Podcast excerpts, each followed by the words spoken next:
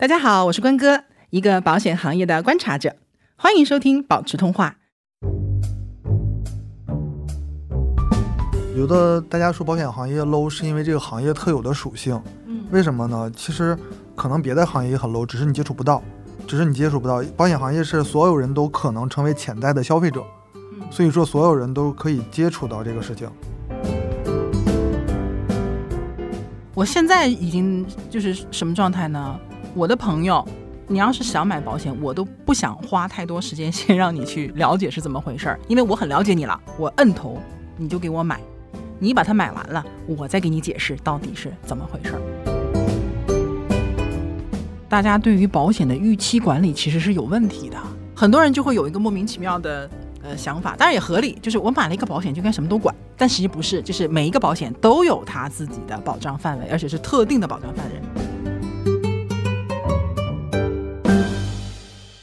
Hello，大家好，呃，我是关哥。今天开始呢，我们这一档节目就算是开始了。那第一期呢，我们请到的嘉宾呢是呃马向文马老师啊，请他的主要原因是因为呃他有这个南航随心飞，那么 我们不用报销他的机票钱。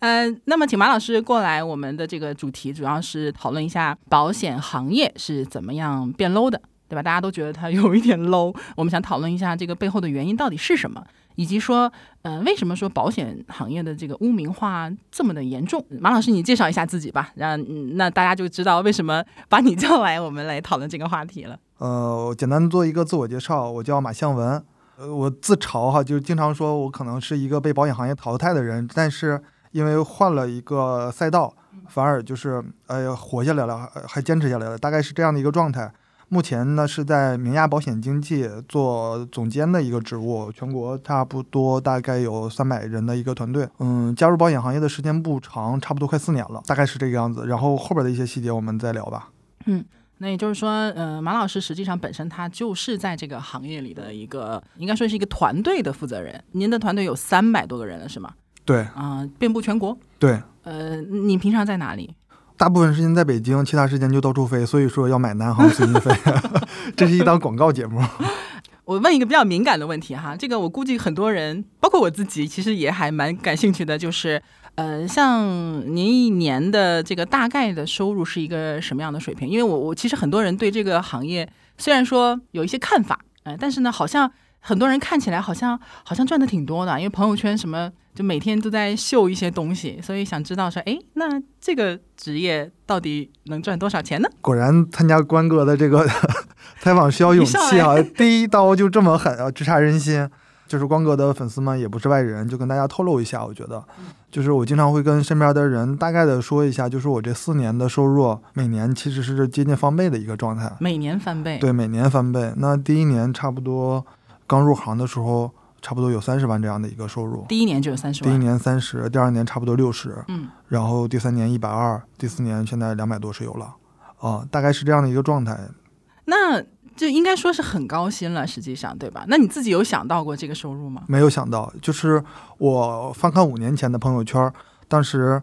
我我的一个梦想，小梦想哈，嗯就是哎，我如果一个月挣三万块钱该多好 啊！当时那个一万多块钱的时间节点，就想我一个月要是能挣三万块钱该多好。那现在每个月的支出其实都不止这个数了，那就奇怪了啊！你看这个问题就来了啊，嗯，就是也就是说，其实有不少人应该像你这样的一个收入吗？嗯，在我身边的同事里边很多，比较有代表性的就是很多人没有任何资源呀，没有任何背景啊，仅靠勤奋，然后就每年倍增的这样的一个效果，就是可能会，比如说到现在这个阶段就会到一个瓶颈，不太容易在在第二年在四百，这太难了。但是第一年二十，第二年五十，第三年一百，我身边是有一部分朋友是这样的。那问题就来了，呃，一个行业它的这个收入水平有可能会很高。因为你想年薪百万本身在全国或者说全世界任何一个地方都是一个很高的收入水平了，那你可能会不光会超入百万，可能是几百万甚至上千万，对吧？那么这个行业就怎么反而会会是一个别人看来会很 low 的行业呢？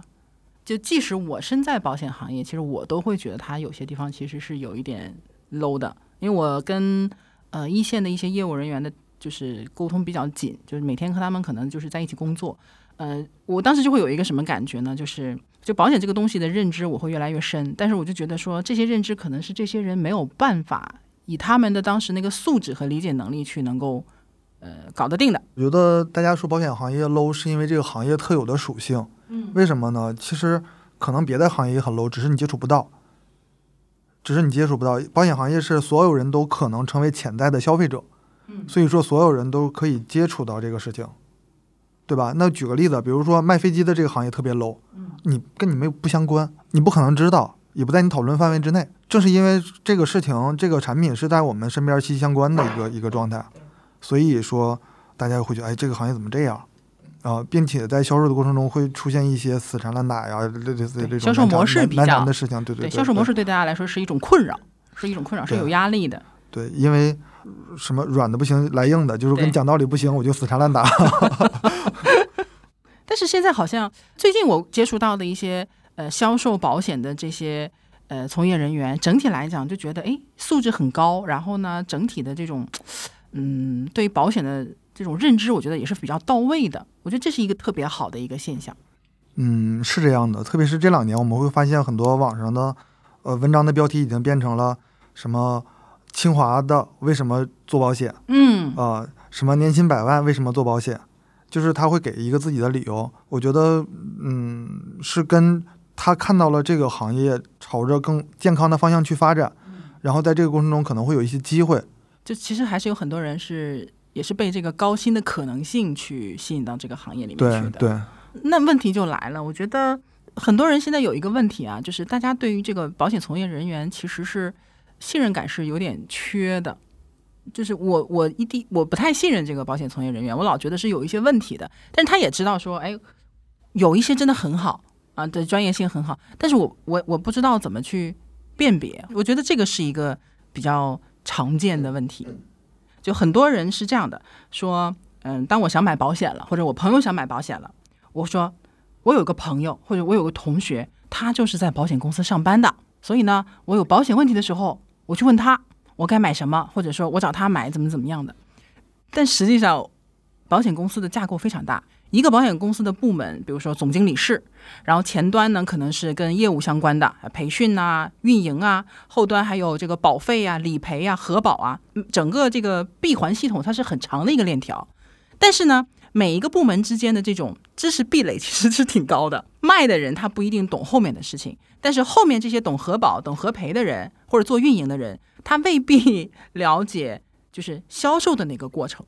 而且本身要作为一个优质的保险人，其实你要具备的学科的这种认知还有素质是太多了。我捋一下，就是比如说你不但要懂保险本身的产品知识，你要看得懂条款，对吧？你要会客户的这种需求挖掘，然后呢，保险本身它还带了什么学科呢？带了精算，然后还要带这个医学健康，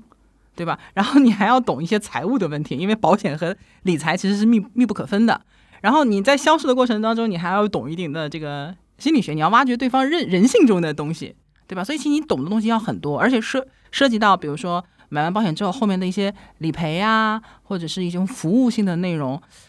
这么说吧，我觉得就是比较优秀的保险人，一定是会把自己逼成一个全方位的综合性素质人才的。确实是这样的，不然的话没有办法生存的。其实我觉得这个还有一个例子比较好玩哈，就是我们团队有一个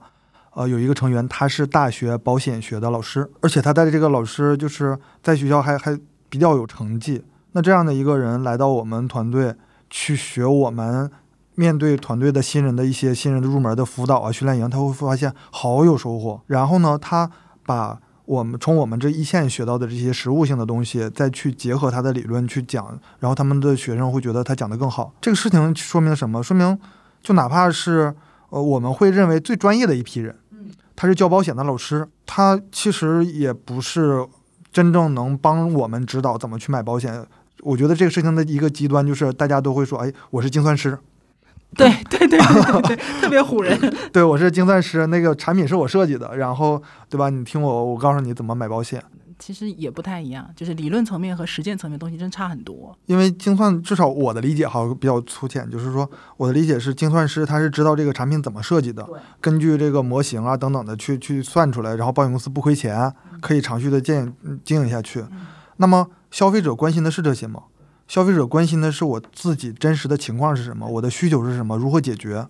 我觉得这些才是真实的。这个你说这个我其实体验特别深，因为我最早我在保险公司的时候，其实我是内勤嘛，然后我的工作有一个很重要的部分，其实就是把每一个季度，嗯、这个公司主打的这个产品从总公司那边传传下来。所以我当时其实，在我们分公司已经几乎是可以说，我们内勤当中是比较懂保险的人了。就是我们，然后后来我不是从这个保险公司跨到银行嘛？那我在银行就是真的是从一个内勤转变到了一个说我要面对客户，然后真的是要真刀实枪的让面让这个客户去买保险、配置保险的这样一个角色了。我跟你们讲，我第一次见客户谈保险。因为我们是这样的一个关系，就是我客户实际上是我们银行理财经理名下的客户，我是协助他的这个关系，因为他的保险可能不是太懂，但是在我们做财富管理的时候，保险又不能缺，所以我就帮他把这个部分来补上。然后，所以当天我们去聊这个事情的时候呢，是客户也在，我也在，然后理财经理也在。我第一次见这个客户讲保险的时候，我理财经理直接惊了，我上嘴就问说：“你想买什么保险？” 客户也是傻了，说：“我没想买保险。”因为这个过程实际上是应该是我和理财经理慢慢的去，比如说挖掘他的需求啊，分析他的需求啊，然后最后根据他的这个需求或者说存在的一些问题，我们用保险这个工具去替你解决这个问题。现在我看我知道说这个流程应该是这个样子，当时真的特别傻。其实刚才刚才也讲到，就是银行的财富经理需要给客户配置保险，因为是全、全方位的资产配置嘛，保险是其中的一部分。对，嗯，其实会发现一个什么现象，就是银行的理财经理对保险这块相对来说也是薄弱的。对，呃，很多人消费者会盲目的信任，嗯，会觉得至少就是银行里边的那个可能穿的衬衣更形象比较好，对对对，像我这种从来不穿正装的，看起来比较专业。对，看起来更更专业。其实我我非常喜欢的一个镜头就是那个《天下无贼》里边的刘德华问那个保安，穿什么开好车的就是好人吗？其实这句话我觉得话糙理不糙是什么？就是穿西装扎领带就代表专业吗？不一定是这样的。嗯，以我自己的经验，就是就是银行的理财经理的怎么说呢？其实有很多真的是很专业的，但是呃，就是整体来讲差距比较大。就有一些真的很好，但是有一些呃确实也比较弱。他可能对于保险这一块儿的这个认知，远不如他对理财或者是其他投资类产品的一个认知。其实还有一个很重要的原因，就是保险这个事情门槛挺高的，并不是那么简单的一个事情。就是看起来门槛很低。所以还是那个问题，优质的从业人员真的是一个很稀缺的资源。所以说，呃，我觉得保险行业门槛一点都不低，相反，加入保险行业就是意味着你必须要终身学习。嗯，因为你稍微有点落后了，你就被这个时代抛弃了啊。其实咱们俩的感觉是一样的，就是呃，现在行业整体的状况其实还是比以前好很多的啊。反正我我我十几年前的那个感觉和我现在感觉真的差很多。呃，但是还是会有一个很明显的情况啊，就包括说，你像我们团队里有一些很多九零后的孩子，那他们呃可能跟我去学了很多保险的知识，他们觉得哎认同啊，然后觉得很有用啊，因为他了解了，自然就就就就理解了嘛。但是当他们跟身边的小伙伴去沟通的时候，还是会有很多人就是他是不接受，就真的很多人对于保险的这种认知非常就是停留在非常简单粗暴的，他就是骗人的。然后买卖的人都是只告诉你好处，对吧？还是不告诉你坑可能在什么地方？然后网上也有很多文章就会告诉你，哎呀，这个买保险怎么避坑啊？哪些是坑啊？这种的，就对这个行业的诋毁还是挺多的。你有没有在你的这个从业过程当中遇到过这样的人呢？呃，这样的事情其实还挺多的。我们从传播学的角度来讲，就是说好事不出门，坏事的走 对传千传千里嘛。呃，每年都会有这种病毒式传播这种视频。有一个人去保险公司说：“那你当时说什么什么都管，为什么我现在生病了什么什么都不管？”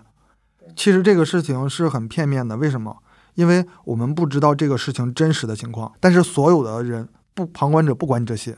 哦，看热闹不嫌事儿大。我觉得中国是有一个特点啊。也是有点大，但是很多人有一个感受的，就是商业即原罪，甚至不一定是商业，有可能是机构，就是总之就是你是有背景的，我是一个可怜巴巴的一个消费者或者是一个老百姓，然后呢，我怎么可能有错呢？一定是你这边有错。其实我们先不说保险，就说就说理财行业，就是各种暴雷啊、各种爆坑啊什么之类的等等的，那他们就回过头来去怪银行，说你当时为什么不？什么控制我点儿啊，你给我建议建议。但是事实上不是这样的，有的银行的人就生拉硬拽，就死活把钱往出转，那转出去了马上就被骗了。这个这个是的，那保险行业其实我觉得相对来说好很多了，这个行业有很强的监管，就是我们目前看到很多麻烦的，特别麻烦。就是包括又打电话验证你，就是又给你确认呀、回访啊等等这些东西，真的好烦。你会觉得很烦。这所有的过程都是为了让消费者更明白他买的是什么，即便这样。还会有大量的这种误导，就是就是不愿看呐，就大家就是不看呐，也不想听。对，嗯，你马老师，你刚才其实提到一个很重要的点啊，我觉得这是嗯很多人没意识到的，就是这个传播学原理的这个部分。因为我之前也也在思考这个事情，就是为什么每年这个保险公司理赔呢？可能百分之九十五到九十七可能都赔了，每年光赔出去大概不是几百亿吧，应该上万亿了有了。然后呢，但是大家都看不到，只看到。没有理赔的这些有纠纷的这些案例，然后我就想说，哎，为什么会这个样子？然后我我也是提别人给的我一个答案，他说就是从这个传播原理上来讲，你买保险理赔了，这是一个理所应当的，没有任何奇怪的点的事情。那么你从传播学原理，它没有什么可传播的价值。但是呢，如果说因为某一个不管是谁的责任，这个事儿没理赔。这个事情就可以大做文章。像现在很多人也会去利用，就是我觉得从业者很多人会去利用这个传播学的东西。嗯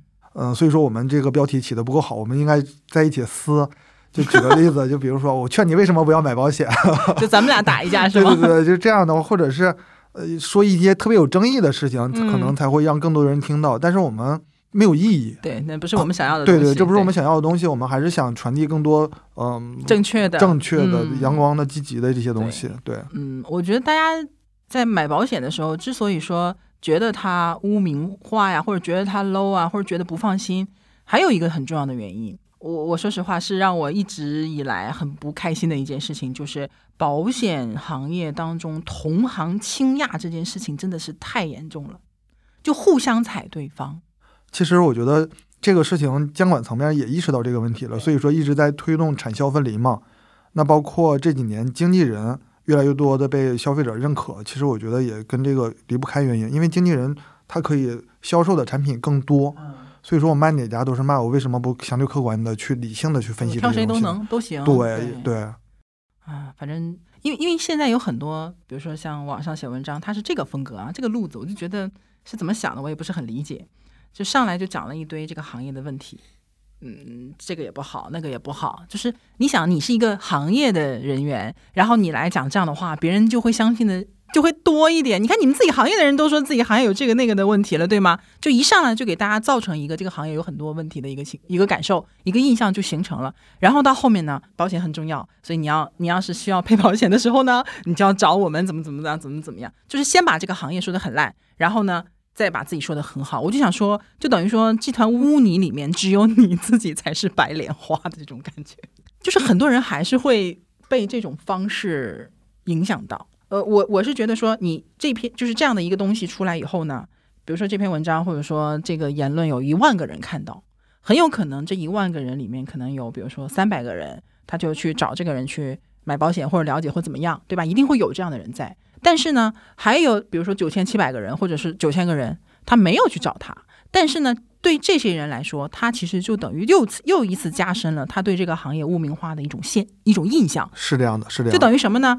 我来就是做这样的事情，我其实是得意的，因为我用这种方式博到了眼球，同时呢，我自己可能也拿到了这个这个销售，然后我也赚钱了。但代价是什么呢？代价就是你让更多的人对这个行业产生了更差的印象。就是如果大家都这么做的话，这个行业就烂了。其实这几年还好一点，现在监管开始介入了。就是监管爸爸就 早就应该介入了，不可以乱讲别人家的不好、揭短啊什么这种的。其实不是在真的揭短，只是说在诋毁，真的是在诋毁对方的公司，博眼球，然后让大家来找自己买。对啊，就是这样的。而且你说，你说我有的东西，我说别人没有也就罢了，关键是你自己其实也没有的东西，你说有，那其实这个就不是说。不光是诋毁，还是有点欺诈的成分在。哎呀，说到这个话题，气死我了。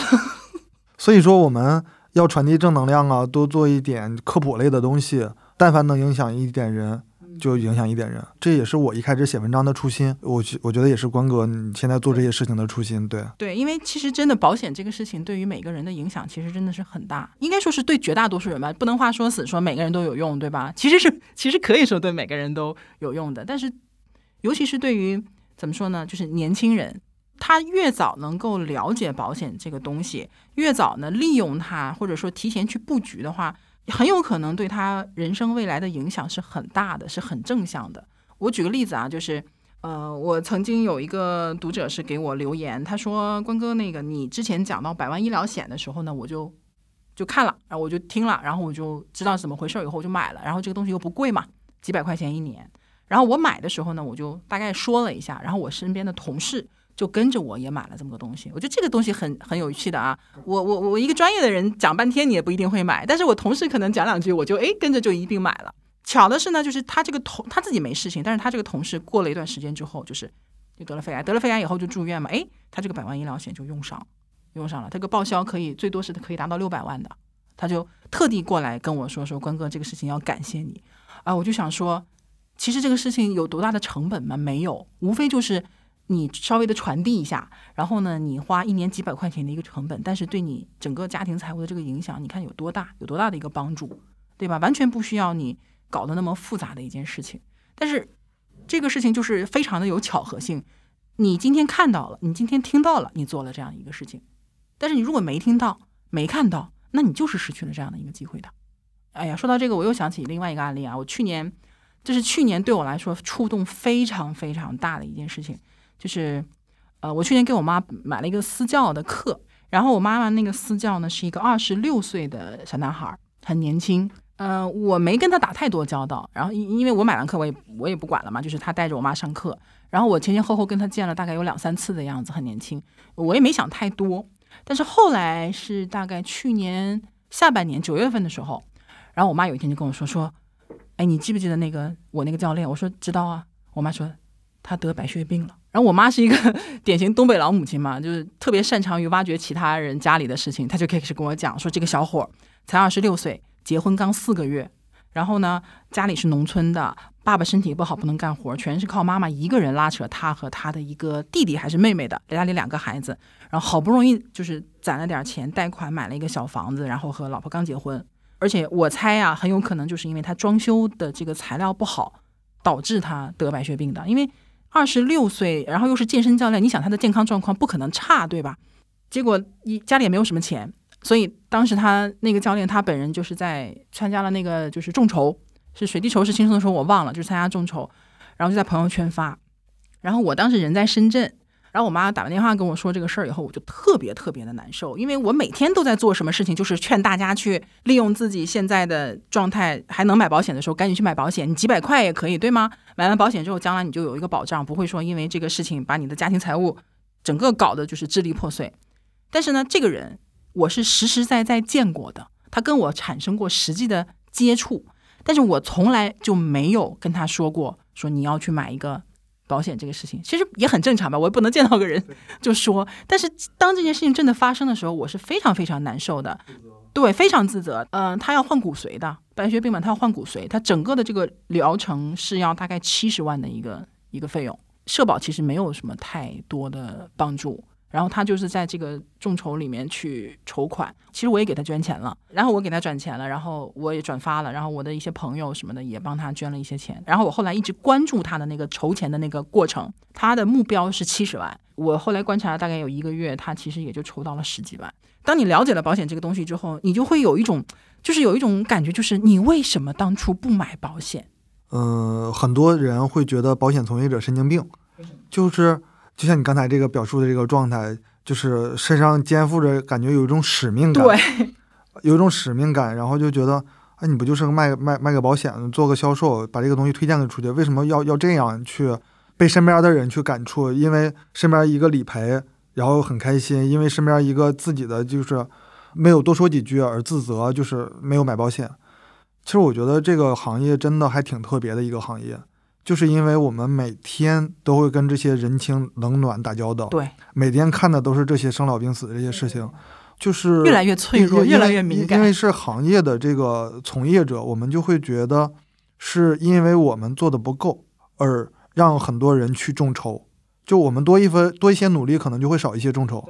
就就会有这样的一个一个一个状态。其实这是很多其他行业没有的。我我觉得保险行业这个特点很重要，就是我们会发现，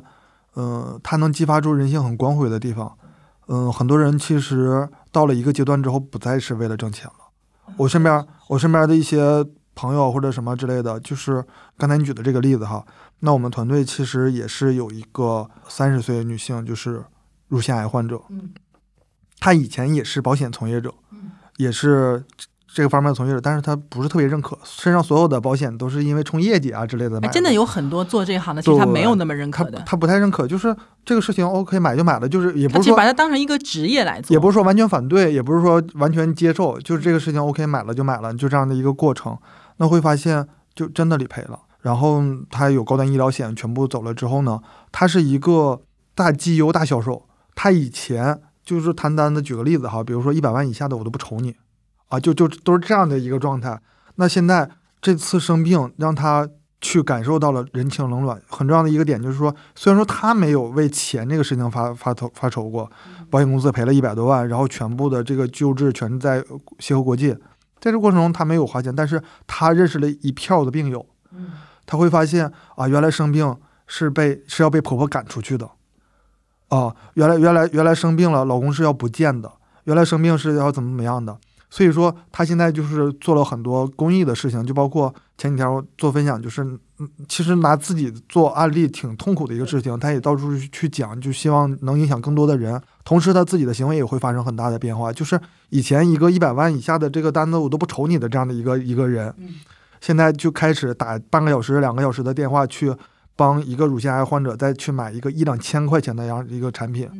他就会觉得做的这个事情有使命感、有价值对，就不完他共情了全是钱的事情了，就是对对对，所以这种事情也不是第一次发生了，但是每一次其实都会给很大的一个，因为看多了没有办法麻木，真的其实真的看多了没有办法麻木，反而是每一次都是挺触动内心的，对对就是越来越脆弱，就是根本就看不得这种事情。所以现在我也是，嗯，就尽力尽量的去安安利别人吧，就是因为。我自己的感觉，我不知道你有没有啊？就是我刚进入到保险行业的时候，甚至我还没有开始做业务的时候，我只是做内勤的时候，我可能也会觉得说，我做保险了，我的这个职业自尊感好像没有那么的强，我的社会认可程度可能没有那么的强。它不像我在银行，这个社会认可程度是很强的。我在跟我的朋友沟通的时候、接触的时候，我可能会刻意的去讲说，我不跟你谈保险，你不用害怕，我不会给你去讲讲保险的，我也没有什么业绩压力，就会有这样的认知在。我现在已经就是什么状态呢？我的朋友，你要是想买保险，我都不想花太多时间 先让你去了解是怎么回事儿，因为我很了解你了，我摁头你就给我买，你把它买完了，我再给你解释到底是怎么回事儿。就是我的这种对于保险的认知，包括我对自己专业的自信，就已经到了一个阶段，就是我没完全非常坦诚的，就是你不认同我没有关系，你只是还没有到那一天和到那一步，你总有一天你会认同的。但是我现在给到你的东西，可能是超前于你的认知的这样的一些。我觉得刚才你说到的那个场景，就是你的那个同事嘛，得癌症的那个同事，这个就很有意思了。很多人不买保险，或者说认知不到保险的重要性，就是缺乏这种使用场景，他没有见到过呃生病或者是因为这些问题导致自己出现损失的或者说窘境的这样的情况。我有一个办公室的客户，为什么说是一个办公室的客户呢？是因为这一办公室所有的上班的这这些这些员工全都找我买保险。为什么会发生这样的事情呢？是因为他们办公室里边一个所有人都认为生活习惯非常良好，不吸烟不喝酒，然后又没事爬山又健身，就这么样一个人就得癌症了，并且他们知道那个每个月的这个三万多块钱的医疗开销，那个靶向药类似这样的全自费，就是他们会惊掉下巴。就是所有人没有去过医院，不会知道医院花钱有多快，是。真的就是印钞我可能都没有那个快劲儿，医生咔咔扔了一堆单子，就几千几万就出去了，就是这样的一个状态。他们马上就开始带入到自己的，对对对，就是他们他们所有人就是 OK，保险就要买了，就嗯我不再去犹豫要不要买这个问题了，嗯而是在想我应该买什么，怎么买。哎呀，说到这个，说本来一百万以下都不看，对吧？后来一千两千他也看了，对吧？我们刚才有提到说，呃，这个呃，优质的从业人员是稀缺资源，呃，因为他们很多人还是在做这个高净值客户的这个生意嘛。就真正的优质的，他可能未就像你说的，未必他是为了钱做这件事情的。是这样的，所以，呃，是不是说一定只有高净值的客户能够接触到这些人？其实也不是，不是，也不是。比如说一两千什么的，他也也不是不可以做。但是我觉得啊，从我的角度出发，我不知道你是怎么想的，就是我可以为任何人去解答保险的问题。啊，我我真的是可以为任何人帮他解答保险问题，但是我有一个重要的前提，就是你要尊重我。对，你要尊重我，你是带着诚意来跟我沟通的。你如果一上来你就是本身就是对保险有比较大的这种偏见，或者说你认为他就是不好的话，你跟我的沟通其实没有什么诚意可言的。那这种情况下，你一年二十万、二百万，我也不想跟你去交流。所以我就觉得说，哎，什么样的人能够获得优质的资源？就是你你自己成为一个什么样的客户，更容易接触到优秀的从业人员。我觉得就是两点，就首先第一个，你要尊重这个，尊重非常非常的重要，尊重这个行业，尊重这个对方的这个呃从业人员，因为对方如果真的很厉害，少你一单不少，多你一单不多，对吧？第一个尊重，第二个呢，嗯有钱肯定是更好，但是没有钱，你没有那么多钱，你你付出足够的尊重，以及说足够的配合，然后呢，也是可以获得说这种优质资源的一个时间和效率的。其实很多人不太理解，哈，说为什么要对这个行业的从业者尊重？举一个极端的例子，就是两个人卖同一家公司的同一个产品，一个刚加入的这个行业的人，他允诺我买所有东西，他把这个提成全都给我。那另外一个就是你只是做做了几年，我为什么我找你买，我就要 啊，我还要跟你尊重，嗯，对不对？就还还不能拿到眼前的这些实惠。其实他忽略了一个很重要的点，就是这个专业的价值不仅仅是在销售的这一个环节，嗯。那在后边的一些很多环节都可以体现，而且一个有能力、有价值的这样一个从业者，他首先就是一一个价值的载体。有的很多事情你办不了，他找他都可以办。因为特别是保险行业者，你会发现他的客户遍布什么？举个例子，公检法呀，什么什么各种这种，上到公检法，下到这个小商小贩，你会发现这些人很神通广大。对，其实这些东西他都错过了。我我知道一个比较极端的例子，就是我们公司一个。顶尖的就排名在我们公司排名前几的这样的一个销售，一个客户找到了，他会跟他说：“他说我大概的情况是这样，我可不可以只给你五百块钱咨询费？然后找别人买。那找别人买的很很显然就是他知道他去跟这位顶尖的销售提提一些额外的要求，他不会被答应嘛。所以说找一个刚入行的人买，那就可以拿到一些眼前的好处。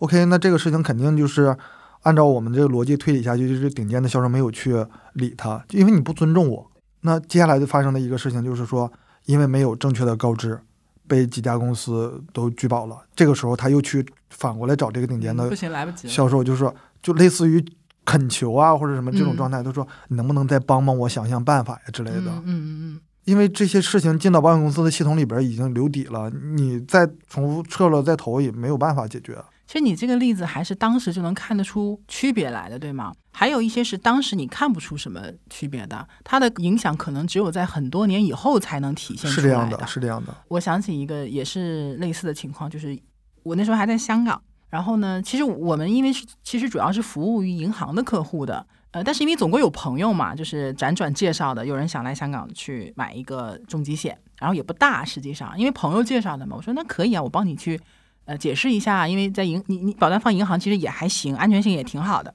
呃，然后当然这个人呢，他的他对于保险的理解是有一个认知，就是说很多人都是这样的啊，因为我知道我要告知啊，我如果有什么问题，保险公司可能将来会拒保呃拒赔，OK fine，我干什么呢？你看保险公司，我愿意配合你，我去做一个全面体检。你看体检完了，证明我没毛病，那么将来你就没有理由去拒赔我。但实际上，保险公司不是这么运作的，是他首先默认你是诚信的，没有问题的。你自己有什么你知道的问题，你直接告诉我就可以了，我再去看你的问题到底是大还是小，是是大还是小，对吧？但是呢，他不理解，他就问我说：“那我要一个安排一个体检来证明我没有问题。”我说：“是这样的，你的年龄和你买的这个额度其实。”不需要体检，保险公司也不会给你额外安排体检，你就正常的告知你有什么问题就可以了。然后呢，再看下一步。他不接受这样的理论或者是逻辑，然后他又去问了其他的人，然后说也是同样的要求。然后另外一个人就说可以，没问题，给你安排。然后这个人实际上就是花自己的钱去给花了一点钱去找了一个医院的一个就是体检套餐这种东西，他说是保险公司，体检，他说这是我保险公司给你安排的体检，他就去了。去了以后呢，体检完了，结果意思就是没问题，好，给你就证明你是没问题的，然后呢，就让他去投保进去了。至于说这个体检到底出来什么结果，我是看不到的。但是如果说这个体检当中发现了一些以前他自己不知道也没有发现的问题的话，其实就等于在他投保前多了一个该如实告知的东西。所以其实这个里面是有有很大的问题的。那未来，因为香香港那边其实是要无限告知的，你不管我不问你，但你你有任何问题，你都要告诉我的。所以将来如果这个人真的出险了，会不会因为这个体检导致他的理赔有问题？这绝对是有风险在里面的。是的，所以你说讲道理，我我的道理是这样子的，但你不理解不听也没有办法，也没有办法。但是这件事情真的出了问题，你觉得那个人会觉得是他自己的问题吗？不会，他只会觉得说你保险公司有问题，你保险的从业人员有问题。我你看我都体检啦，我体检有没有什么问题啊？然后你还拒赔我，你就是骗子，你就是只保不赔，这就污名化的来源。这个事情我就想起来，就是两个人吵架，不管有理没理，都会说自己有理。对 他不会承认这个对，对，而主要是也接受接受不了这样的一个现实。实际上，对，实际上刚才说的这个问题，就是大家对于保险的认知，其实整体是还是偏少。就很多保险的逻辑上的这个问题，其实根本就不知道。就是很多人是在是在用自己现有的认知系统和认知逻辑来理解保险的这个事情，尤其是有一些人，他是在用理财或者是购买普通产品的这种逻辑去套保险。所以，当他发现保险的这个这个逻辑和他自己以为的逻辑不相同的时候，他不会觉得是自己的问题，他就觉得是保险的问题。我再举一个很简单的例子啊，我记得是在你们的那个群里看到的，说有一个人他买了百万医疗险，对吧？大家都了解的，其实都知道百万医疗险。然后他就出了一个小病，住了个小院，他跑去保险公司跟跟他说：“你要赔我一百万，因为你这个叫百万医疗险，对吧？”这个就属于典型的认知错误。但是你说保险公司冤不冤？这个保险公司上哪儿说理去，对吧？很多事情都无力吐槽。对，所以其实从嗯，我觉得从行业初期发展的情况，确实遗留了很多问题在。比如说九十年代开始有保险行业开始，那主要进到保险行业的人，都是一些你比如说我原来在保险公司的时候，那些做了很多年的绩优的那些从业人员，都是一些大姐呀、阿姨呀这样的一些角色啊，偶尔有一些大哥这样子的。然后我跟他们接触下来，他们以前都是干嘛的呢？比如说他们在呃某个服装中心卖衣服的啊，或者自己之前干饭馆的，或者是下岗的，就是他不是说我投身这份工作是为了有一个什么样的前途，而是我没有什么太多其他的出路，然后我来选择这个，没有什么门槛。因为当时，哎，当时有没有那个职业呃考试？就算有也很简单嘛，那个超级简单的，就是五十多岁的阿姨其实也是可以过的那种。他们来到这个行业，而且中国的应该说大陆的保险公司的一些代理人制度，它实际上是从台湾学过来的。是的，对，然后台湾是学谁呢？台湾学日本，台湾学日本，日本其实再往前推，可能是涉及到一些美国呀、欧美的这些东西。但是学来学去，学来学去，它有点走形。就代理人制度它很有用，但是呢，到了就是在那个年代，一个是，哎，确实比较初期，就没有几个人真的懂，对吗？然后这些人学的又是不清不楚的，而且他们很多的经验都是来自于。就是他们的这个展业，就是销售的这个过程，就像他们说的，说我我从专业的我搞不定你，我就天天上你家坐着，你不买我就天天找你坐着，然后没有办法逼得你一定要买了。所以这个行业初期的一些印象其实会留慢慢的遗留下来的，再加上这种不赔的案例啊什么的，所以大家就是留下一个印象，就是保险行业就不咋地，嗯，保险公司也不是什么好人，然后卖保险的可能也 也不是什么好人，但实际上现在很多好人都在卖保险。其实我觉得有些事情是需要用历史发展的眼光去看的，包括还有就是我有的时候会看一些消费者心理学、行为学这些事情，我觉得特别有意思。就举一个例子哈，比如说有一个产品我不太喜欢，嗯，就是百万驾乘险啊，驾乘，嗯，呃，就是每年可能几千块钱的保费，然后他允诺你交十年，然后三十年之后给你额外给你个百分之十的收益，啊，把本金返给你，啊，然后。呃，每年的保额看起来上百万，但这个是交通意外，只限于交交通意外，对并且你要在车里边对，啊，而且就是很明明确的约定，其实这些保险的责任的话，一年可能百十来块钱就可以解决。对，它实际上就是但为什么这样的保险反而可以卖得很好？就是它迎合了消费者的心理。心理，对对，它迎合了消费者的心理，所以说消费者会觉得，哎，这个有要是发生点什么事情赔一笔钱，没发生这个事情我把钱我还有点拿回来，利息，对。对，这是挺好的。对，那我们会发现，其实广泛的这类的产品之前会大量的存在，但是这几年其实大家的这个意识一点点提起来了，会发现，哎，越来越多真正纯粹的保险会会出现，就哪怕是一些比如说定期这种纯重疾、不带寿险责任的，嗯。就这样的会被大家认可，就包括嗯。其实更有代表性的就是定期寿险被热捧，对，呃，之前不可能想象的，就是说买一个保死的保险，对。就所有人都说我死了，我有这个钱要留给对，大家都不？愿意提这个事儿，对，很忌讳。就就就是这样的。其实像这种百万驾乘，包括那个就是就是叫做长期意外险，对其实都是类似的一个结构，就是你保费其实不低，然后呢保额看起来高，但实际上它的保障范围是很窄的，它只有在特定的那个情况下它才能保。对吧是这样的，是这样的。呃，这种特别适合什么样的人呢？就是呃，我懒得去每年再去续，只要操作，你每年交钱就行了，这个很简单。然后同时呢，喜欢见回头钱儿的，就是很多人是这样，我这个钱我花出去了，就就是打水漂了，因为很多人不赔，他就觉得这个钱 打水漂了。然后我没有打水漂，我我还能拿回来，他就很开心嘛。我倒是觉得说这种产品它存在也是有一定的意义的。就存在即合理啊。对，存在即合理，它一定是符合某些人的认知和需求的。我觉得最大的问题在哪里呢？就是其实任何一个产品都是应该把它的产品特性，或者说产品到底是管什么的，有什么注意事项要给用户解释清楚的。但是这个过程有往往是被忽略了，大家只看到了高保额和这个返还，对但是呢，一它这个保障的范围如此之窄，可能很多人就没有去提这个事情，所以很多人就会觉得说，你看我有一个特别高的保额，比如说有时候会问说，哎，你有没有意外险呢？我有啊，我有百万驾乘险，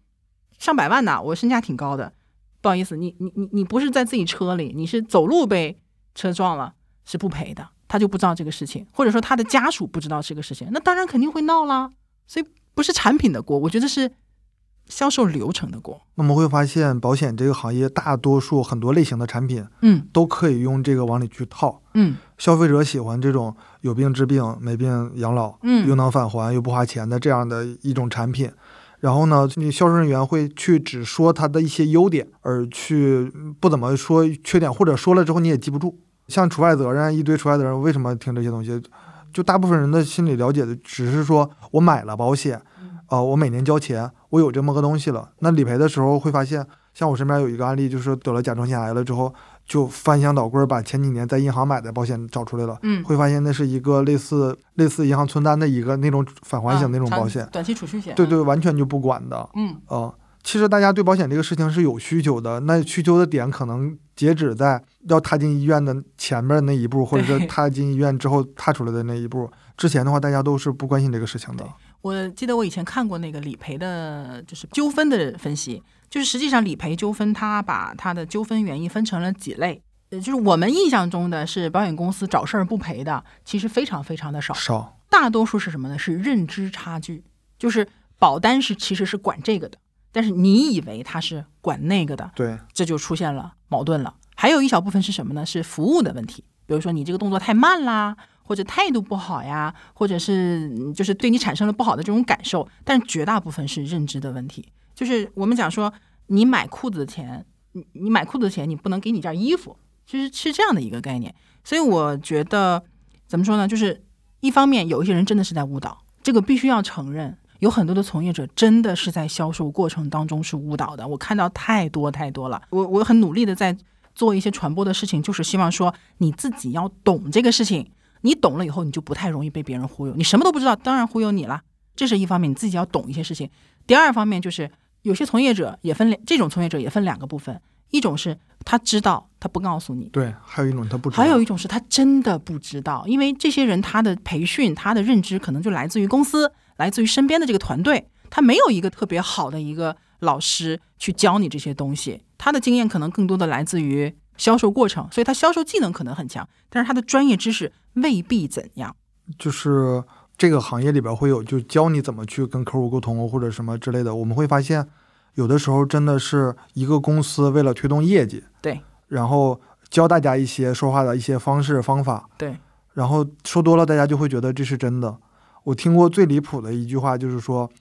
呃，说自己的公司很强大哈，嗯说大公司万能万能产品的结算利率都是四点五，我们嗯公司的结算利率也是四点五，所以说我们公司也是大公司。先不说这两件事情完全不相关哈，完全不搭嘎的两件事儿，那我说 OK，我假设你说的这个逻辑推理是正的，我说嗯来，我这正好有一套东西，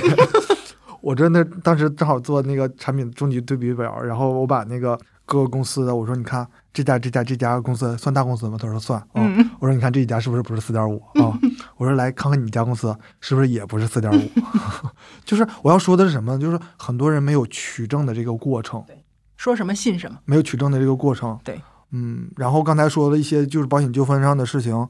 作为我们从业者去跟消费者说说保险公司是弱势群体，没有一个人相信的。嗯那包括有一些产品，我们会发现某某某地区不赔，就你不要买。啊，就比如说北京的平谷密云啊，密云对，这种上了严重黑名单的，就客户有的消费者就会问我，他说为什么会这样？凭什么把我给呃，就包括有一些保险公司会把医生、护士除外，呃，包括有些公司会把东北的，就是某些省份某些省份去的，对包括有些呃有些省份除外，就是我们会发现为什么会是这样，就是因为这个群体性骗保，因为有个词叫骗保，对呃，然后我觉得我加入这个行业最开始我最明智的一步是什么呢？我刚入行的时候。我买了一套保险纠纷的书，中国法院出的，我就去多么爱学习的一个人。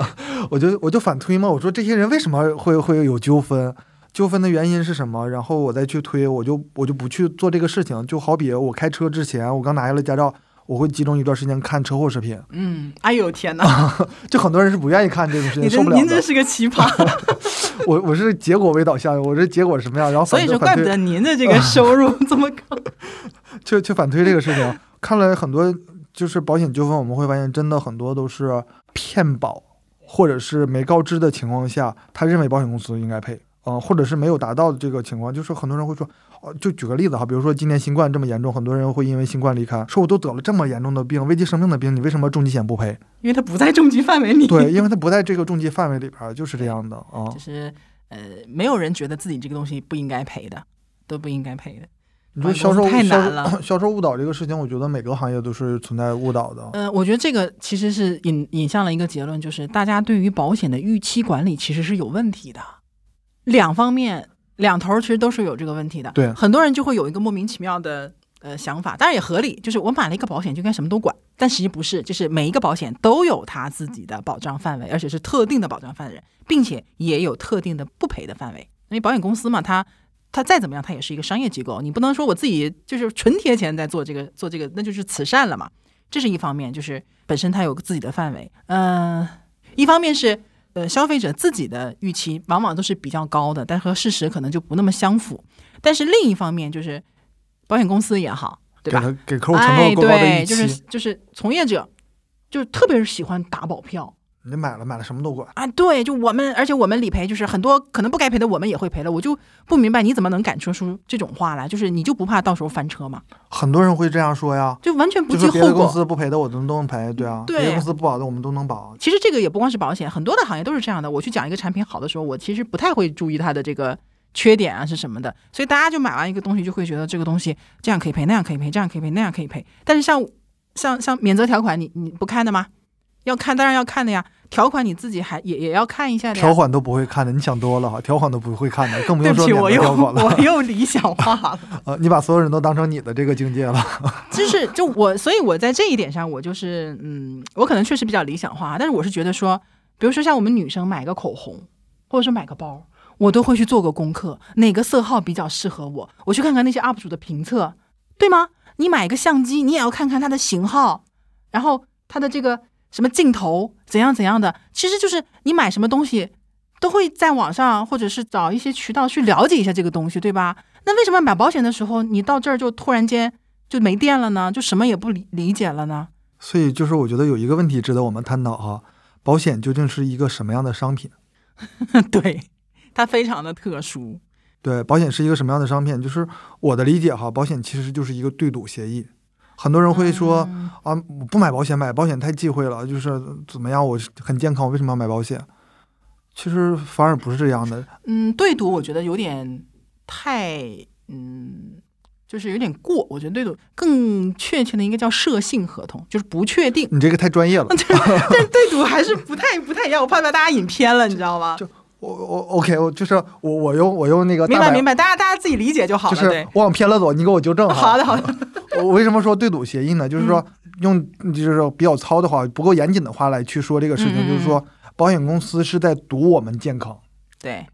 呃，不是那种就是说买了这个事情很忌讳啊，买了就就会出现意外。有的时候有的人会说，你看我以前不买都很健康，我就是因为买了保险我才怎么样的。其实他不买保险可能也会发生这个事情啊、就是我们买保险其实是在赌那个小概率的可能会发生的但是对我们的影响很大的。我们没有办法承担的这种风险。其这个其实从我的理解就是，当然不够严谨。所以说你你说的那个涉性合同，这是严谨，就是但是很多人不懂什么叫涉性合同。涉性合同其实简很简单，就是签合同的双方都不知道未来到底会对它的概率到底是发生在什么地方。是是这样的啊、所以说保险，哎，我我我我我觉得除了这个以外，还有一个很重要的，就是真的，嗯、保险它是一个替未来去做的一个事情，就很虚幻的。嗯，我觉得很有意思。我买一个买一个东西，我可能马上收到以后，我会得到一个实物，我会有感受，我会用它。我甚至说我买一个服务，比如说我去做个按摩，我也感受到了那个有那个体验，对吗？保险是你把钱交了以后啥也没有，啥也没有，你只是得到了一个虚无缥缈的合同的承诺。嗯，你既体会不到它给你马上带来的这个效果，你也看不到什么实实在在的东西。但是有一类人他是巴不得马上就要买保险的，就是已已经推进手术室就等着要交钱了。这些人，你要是告诉他说你现在可以买个保险替你交钱，啊替你赔钱，他百分之百会买这个东西。其实就是缺乏这种使用啊，还有实物的这种场景。是这样的，是这样的，就是呃，我刚入行的时候有一个客户嗯找到我，他说我买了一抽屉保险。啊嗯嗯有为什么说一抽屉保险？因为保险单装不下了那个大抽屉，呃，然后说你我不知道这里边是什么，你帮我整理一下子。整理一下，我会发现其实有一些东西它是没有必要买那么多的嗯啊、就是销售人员过来之后，OK，你买一份，过一段时间又过来买一份，嗯就是没有必要买那么多。那同时又有一些产品是没有必要，是是是需要买，但是他没有买的。嗯业务人员产品为导向嘛，就是这段时间公司主打这个产品就推这个产品，所以整理了之后告诉他清楚了，他 OK，他说 OK，那我知道是这样了。嗯就他会说，他说我为什么会这样，买了这么多产品？所有人，我觉得这个代表一几乎代表大部分人，大家对保险的认知就是我买保险了，并且每个月会扣钱，或者是每对，就是每年我要花多少钱买这个保险是，所有的事情都不知道。对啊，那保险这种商品又是因为它就是一个摄影合同，就是对未来的一个预期，就是不确定性。不确定性，所以说，嗯，真正理性的消费者，我觉得会建议一两年的时间对家庭的财务进行一个体检。对，呃，就好比现在有越来越多的，我知道哈，就是我身边越来越多的城市白领啊，他们就每年度会去做身体的健康检查，嗯他们会很关注身体的健康情况，包括更前卫一点的，我朋友。九五后的朋友拉着我去做康复，他说：“我说什么叫康复？他说就是在你身体还出还没有出现问题之前，先把这个问问题摁住。”我觉得很前卫哈，就是那我觉得其实有点晚一点，或者是有点没有跟上时代的、跟上节奏的一个事情，就是我们每个家庭或者每个人的收入啊、成长变化都很快。对，每个人就就很简单，我刚毕业的时候一个月可能挣几千块钱，嗯然后现在收入越来越多，其实这个财务状况是变化的对，。所以你的保障需求和当时也是有很大变化的，嗯，保障我觉得是财务管理的一部分一。部分对，对，因为投资啊各个方向不要不要乱投嘛，不能割裂对对对，大概是这样。那所以说，那这一部分啊又很复杂，嗯有必要定期的，比如说一两年做一个体检呀，然后去删减一些部分呀，或者调整啊这些东西，我觉得都是正常的。像有些人经常会说，我买了保险，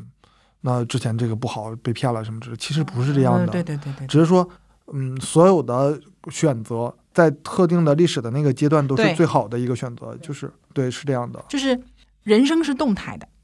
对。人生是每一个阶段都会有不同的变化，它是动态的。然后你每个阶段你想的事情，尤其是像我这个年龄，我就特别体验深。我现在想的事情和我十年前想的完全其实都不太一样了。那对一个事情的看法也会有不同。我现在逐渐逐渐的开始在开始能理解我父母那一代的有一些我过去认为很不好或者很僵化的一些是这样，想法。然后呢，保险这个东西，很多人就把它看成是一个瞬间的事情，就是我买了保险这一个时刻的事情。其实不是的，它其实是伴随着我们一个人是可以伴随一生的一件事情。而且保险关系到我们最紧密的两件事情，一个是健康，一个是财务，对吧？其实就是这两件事情，一个是健康，一个是财务。那么这两件事情，它又是一个伴随人生的一个，两个都是伴随人生并且动态的事情。我我觉得这是结论要放在两个啊，就是第一，任何人都有必要自己花时间在研究保险，去整理自己的保险，甚至包括健康和财务状况这件事情上。就很多人是我在别的事情上花时间，我很愿意的，我知道这个东西重要啊，我去考个研，或者是我工作，甚至是我交男女朋友什么的，我花时间是很心甘情愿的。他认为这个事情有价值、有意义。但是保险他可能不愿意花这个时间，当然它本身确实也没什么意思，但是在我们看是很有意思，对吗？但实际上，呃，我是建议说，任何人一个家庭为为单位，一定要有人定期的去看自己家的保障情况是怎么样的，就是财务体检嘛。对，顺便就是把健康和财务的这个部分把它呃一并的去 review 一下。那么同时呢，为什么说是动态的呢？就是你可能三年前、五年前买的保险，或者说你做的保障计划。可能在现在来看就已经不那么适用了，不那么适用了，那可能就要进行一些调整。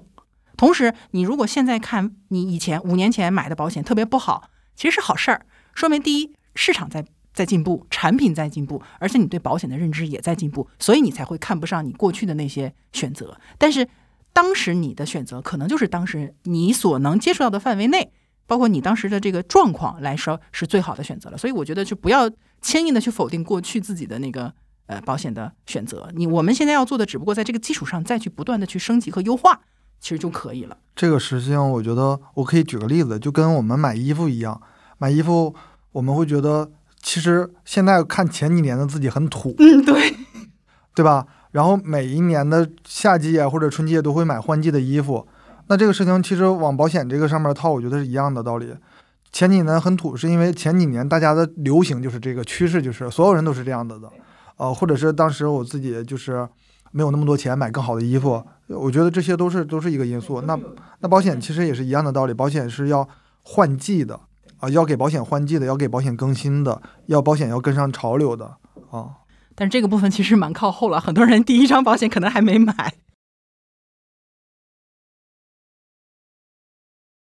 广大听众哈，或者是消费者，就是很多人会走两个极端，一个极端就是我要么就一个都不买，嗯啊，另外一个极端就是我要买就全买齐，并且在这个过程中我不接受一张一张买，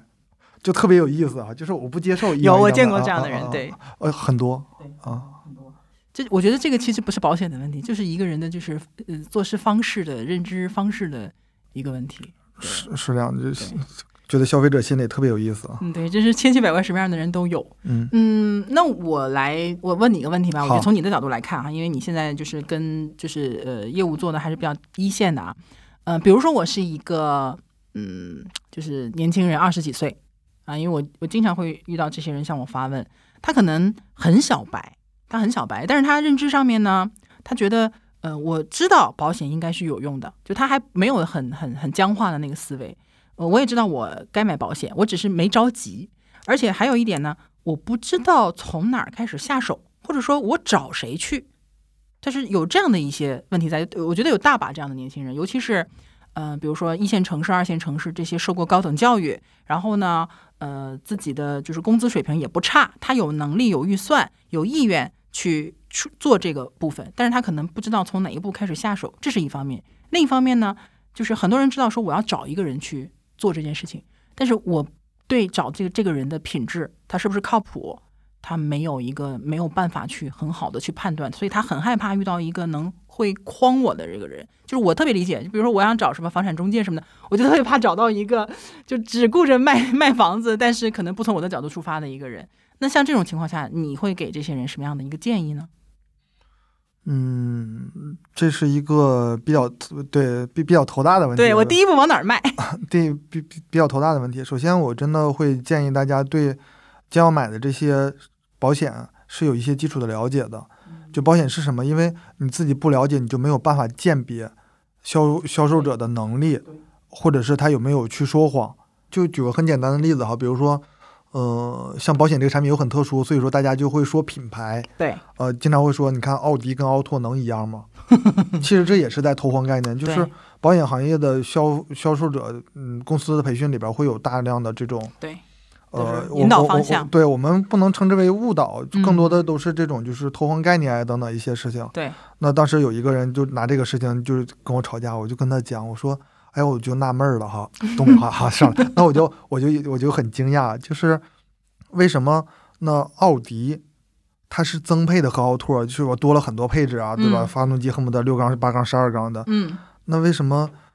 保险上的产品可能就是牌子大了，可能会减配？嗯。然后他就是没有话说了。其实我我只是举了一个这个例子，嗯。更多的是说嘛，我们可能不太容易去拆这种招或者拆这种就是呃立场预设。对，对。这个事情确实是比较难的一个事情所以所以嗯。要找一堆人多了解。就是就是这个问题，所以嗯，我觉得两面吧，就是保险的看起来 low 也好，还是说保险的污名化也好，嗯，保险行业自己肯定是有很大的这个责任在，有的，那一定是有很大的责任在。但是我们也看到了，说它这些年逐渐的在向一个更好的方向去发展。那同时呢，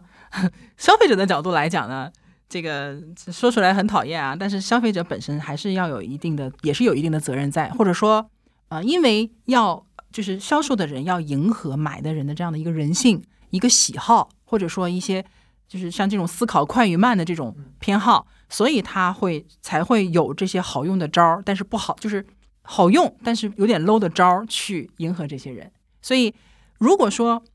永远都是这些招儿好用，然后呢，这个行业永远好不起来，它是一个恶性循环。然后行业逐渐的变得越来越 low，然后呢，没有人相信这个保险本身是好的，那么从业人员就只能用一些产品或者说呃专业之外的一些销售的套路去让你买这个保险。然后买完保险，这个人呢，可能就会踩到一些坑里面，他就会继续的增加对这个行业比较差的一个认知，这就是一个恶性循环。我觉得现在的这个过程就是，嗯，越来越多的消费者有甄别能力，有鉴别能力，嗯，他会去推动销售人员去自我怀疑，真的会会去推动销销销售人员自我怀疑，因为我们这边有一些人，嗯，之前接受过的培训是这个样子的，然后他拿着这些话去跟跟客户说，会发现客户质疑了之后，他自己不能自圆其说，，对，不能自圆其说，就是他自己都会产生疑问没有办法解释。那 OK，了解了之后，发现啊，原来事情的真相不是这样的，他都会去找寻找找一个真相的地方。就包括我，其实我在米亚之前，我其实是在大都会待了一段时间。嗯，MetLife，呃，那其实这家公司它的一些理念啊，其实是很 OK 的，但是里边有一些东西，其实我是在自我，我先要取证，我这个人很很那个什嗯，么，看出来了，很理工男哈，就是说我先要取证，首先我要知道你说的这些事情，我能验证准确性，我才会去跟再再去传递。嗯在这个过程中，就是不信谣不传谣嘛，我对吧？不造谣。在这个过程中，我会发现有些事情是不能自圆其说的。他会说，嗯，我我就不具不具体说对，这然后我我就会去寻求，哎，我说什么地方或者是什么有没有能能能满足我这些解答我问题的这些地方我可以找着找着找我可以找到一个这样的地方。那找到这些地方这些东西，至少目前哈，所有的这些东西能让我逻辑自洽。嗯，这很重要。呃，逻辑自洽了之后，我才能认可去做这个事情，去宣传、去推广这些事情。呃，其实我只是拿我举一个例子，我觉得我是广大从业者的一个缩影。越来越多的人，我们看到是是朝着这个方向走的，就包括刚才说的是越来越多高学历的，然后高能量的人去加入这个行业，啊、就是在集体的去推动这个行业往前走，啊、其实刚才说选优秀的人怎么选，我觉得还有一个点哈，就是很重要，就是有一些钱它可以很容易挣，但是它不挣。呃，如果你消费者可以给业务员挖一些找找一些这样的验证的机会的话啊、找一些这样的验证的机会的话，你会发现，呃，就真的能验出真金。就就有些人就是，呃，或者是哈，我我举个例子，比如说你同时找了四五个业务员，你跟他说，你说我有这个什么什么，我可以可不可以不告知，我找你买？如果有一个人站出来义正言辞的跟你说不可以，那么这个人相比那些，哎，你买吧，你买，你告知就没有办法买的，啊对，你要选他，对对对对这相比来说，因为他说不可以，甚至有可能你都买不了，买不了他就挣不到这份钱。那这个人其实他的底线从业操守更高一些，对对对。相对来说更容易被认可，更容易被信任对啊。今天第一期嘛，我们在做这个事情，其实也等于出于这样的一个考虑，就是说，嗯，因为我在这个行业时间比较长了，十几年了，然后我又经历过保险公司，有经历过银行，然后我又自己又在香港工作过，我也经历过大陆和香港不同的这个保险市场的一个真实的一个样子，我是见过的，所以我其实我我自己是有很多的感慨的，而且我真的是觉得说，保险这个东西很有用。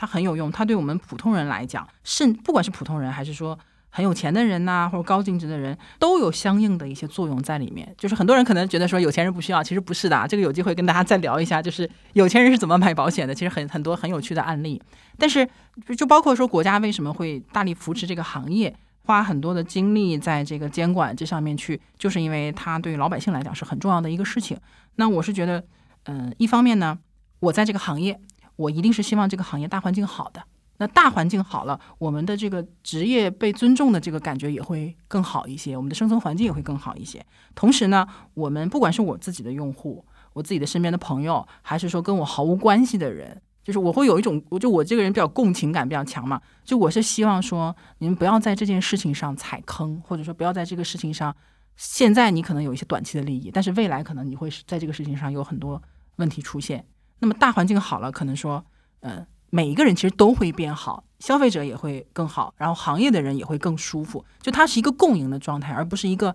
零和博弈。就你好我不好，我不好你好，它不是这个样子的。而且我觉得，我不知道你什么感觉啊？就是我实际上我这么多年，我所有的人生啊，包括事业啊，可能都是来自于这个行业的。我是现在有一种反哺的心态，就希望说我能够把我在这个行业当中得到的一些东西，能够回馈给这个行业。回馈给这个行业，然后就包括我的后辈也好，包括呃跟我产生联系或者不产生联系的消费者也好，都能够享受到这个行业所带来的一个好处。对嗯嗯我，不知道你是不是你是什么样的想法？其实刚才讲的只是这个行业啊，我们往大了看，我会发现就是整个我们这几年中国可以有这样快速的发展，是因为我们所有的国民老百姓都在努力的去做一些正向的事情，然后推动着国家快速的往前发展，包括一些呃，就是留洋回来的，留洋他们都会回来，去去去推动着国家朝一个好的方向发展。我们也看到了，就是刚才我们还在闲聊，我说我去日本呀、去哪儿我都嫌弃死那些地方了，包括去香港，我说这些地方太不方便了，就对，就是我们正是因为这些人的努力，就是只是说落脚在我们保险行业啊。那刚才也说了，就是呃，如何去选靠得住的这样的从业者，对对对，就说他有些钱可以不挣，但是就是说明有底线嘛。那我们关哥做了这期节目，其实是花了血本的。对对对对 他，不仅是不挣钱，还是要往里搭很多钱。呃，做这个事情其实只是有希望有更多的意义和价值。对就是我觉得是很真实的感受，就是希望这个行业变得更好了之后，那么作为从业者，对大家都可以就是以前从喝汤改成吃肉，我觉得是是这样的一个过程。就包括很多负面的东西，你看大家现在越说的也越来越少了，比如说刚才说的同行之间的诋毁啊什么之类的，网上的声音现在越来越少了。其实大家意识到这个问题，就是彼此之间的诋毁啊，或者是挖墙角，或者是挖坑啊，并不会，啊、并不会长久的给我们带来这个业务上的收入的提升。嗯只是说 OK，偶尔就签了一单两单之后，你会发现，呃，像像我们从来不在客户面前说别的公司的坏话的，就是这个原因，就是你可以说别的公司的坏话，客户会知你的人品。那同样这个事情，其实放到这个行业里边一样的事情啊。你是什么档次的从业人员，你就只能 get 到什么样的档次的客户。如果你自降身价的话，你也不会没有资格拥有更高层次的客户是的，。这个都是对彼此的。所以说，我们做这样的看起来好像是公益的事情或者什么之类的，是在努力的提升我们自己的段位。对，对，这也是有私心的。实际上，就是做事情，我觉得，我觉得这个事情可以可以去，没有必要避讳。就是我们嗯肯定是有私心的，只是说这个私心往大了放。对，没有那么的哦小。对，对，往大了放，就是说是整体行业在变得更好，那我能可以变得好。我我我们并没有就是奢求过。这一期节目播出去了之后，然后一堆一百个消费者或者几千个消费者打电话打到爆，就 那又不是啊电台，我们现在热线还有几分钟，这种 就我们没有奢求过这些事情，对。我们只是希望传递更多正确的、健康的，呃相对正确的，可能我们也不对我们有自己的局限性对对对，我，们因为我们有视野的局限性，可能说的一些事情还会有一些偏，有一些不准确的。至少相 相对来讲，可能我们的呃这个目的还是比较纯粹的，从行业的角度出发，或者往小了讲也是，比如说。呃，像我人到中年，我会觉得说幸福生活来之不易，你把它建立起来是非常难的一个过程，但是你要摧毁它太容易了。那你保险这个东西，实际上就是帮我们去巩固我们的幸福生活的东西。那我用着好，大家都用，大家都用一下不好嘛，对吧？其实就是这样。对，就是听了这么多，那如果觉得我们说的过程中哪些有有不对的地方，或者是有对呀、也有有欢迎大家有有立场不不准确的地方，欢迎大家拍砖。对那如果要是但凡有一两句话触动到大家了，我觉得我们也没有白花这么长这么大的功夫，对吧？就是有意义和有价值。从天南地北飞到上海，这个事情就是做了，就是有价值、有意义的啊。对，就是希望说，嗯、能够可能现在未必能看得出有什么大的效果，或者说有什么比较呃明显的结果，但是可能对某一个人，可能对他未来就会有一定的影响，这个其实就够了，就够了。嗯，是这样的，嗯是这样的。对，也希望说每一个我们的同行们都能像马老师这样。像光哥这样，确切地 好，说现，在是下面下面开始商业互吹，就是有这种呃探索的精神，有这种验证的精神，然后先把自己这关过了，再去做下一步的事情。那马老师有机会我们再聊一下，我觉得还是有很多东西可以挖出来的。太荣幸了，太荣幸了哈！再补一句哈，就是呃，如果你听到了这期节目，我觉得你是幸运的。如果你要是能坚持把这些节目、这几期节目都听完，我觉得你是幸运中的幸运。呃，至少在买保险这个事情上不会走太多的弯路。哇，我我要给你鼓掌。我觉得就是我很认可关哥的一个事情，就是像刚才说的，有很多他可以明知道很容易挣的钱，但不挣，还愿意去砸钱去做这些事情啊。所以说第一次找到我之后，我就嗯特别开心的就欣然赴约，就谢前来谢谢马老，做这个事情、啊。谢谢马老师，你的这个时间这么宝贵没，有没有没有，这个工资这么高，我也请不起你。嗯、那今天的节目呢就到这里，就这样了，也感谢大家的聆听，那我们下期见喽，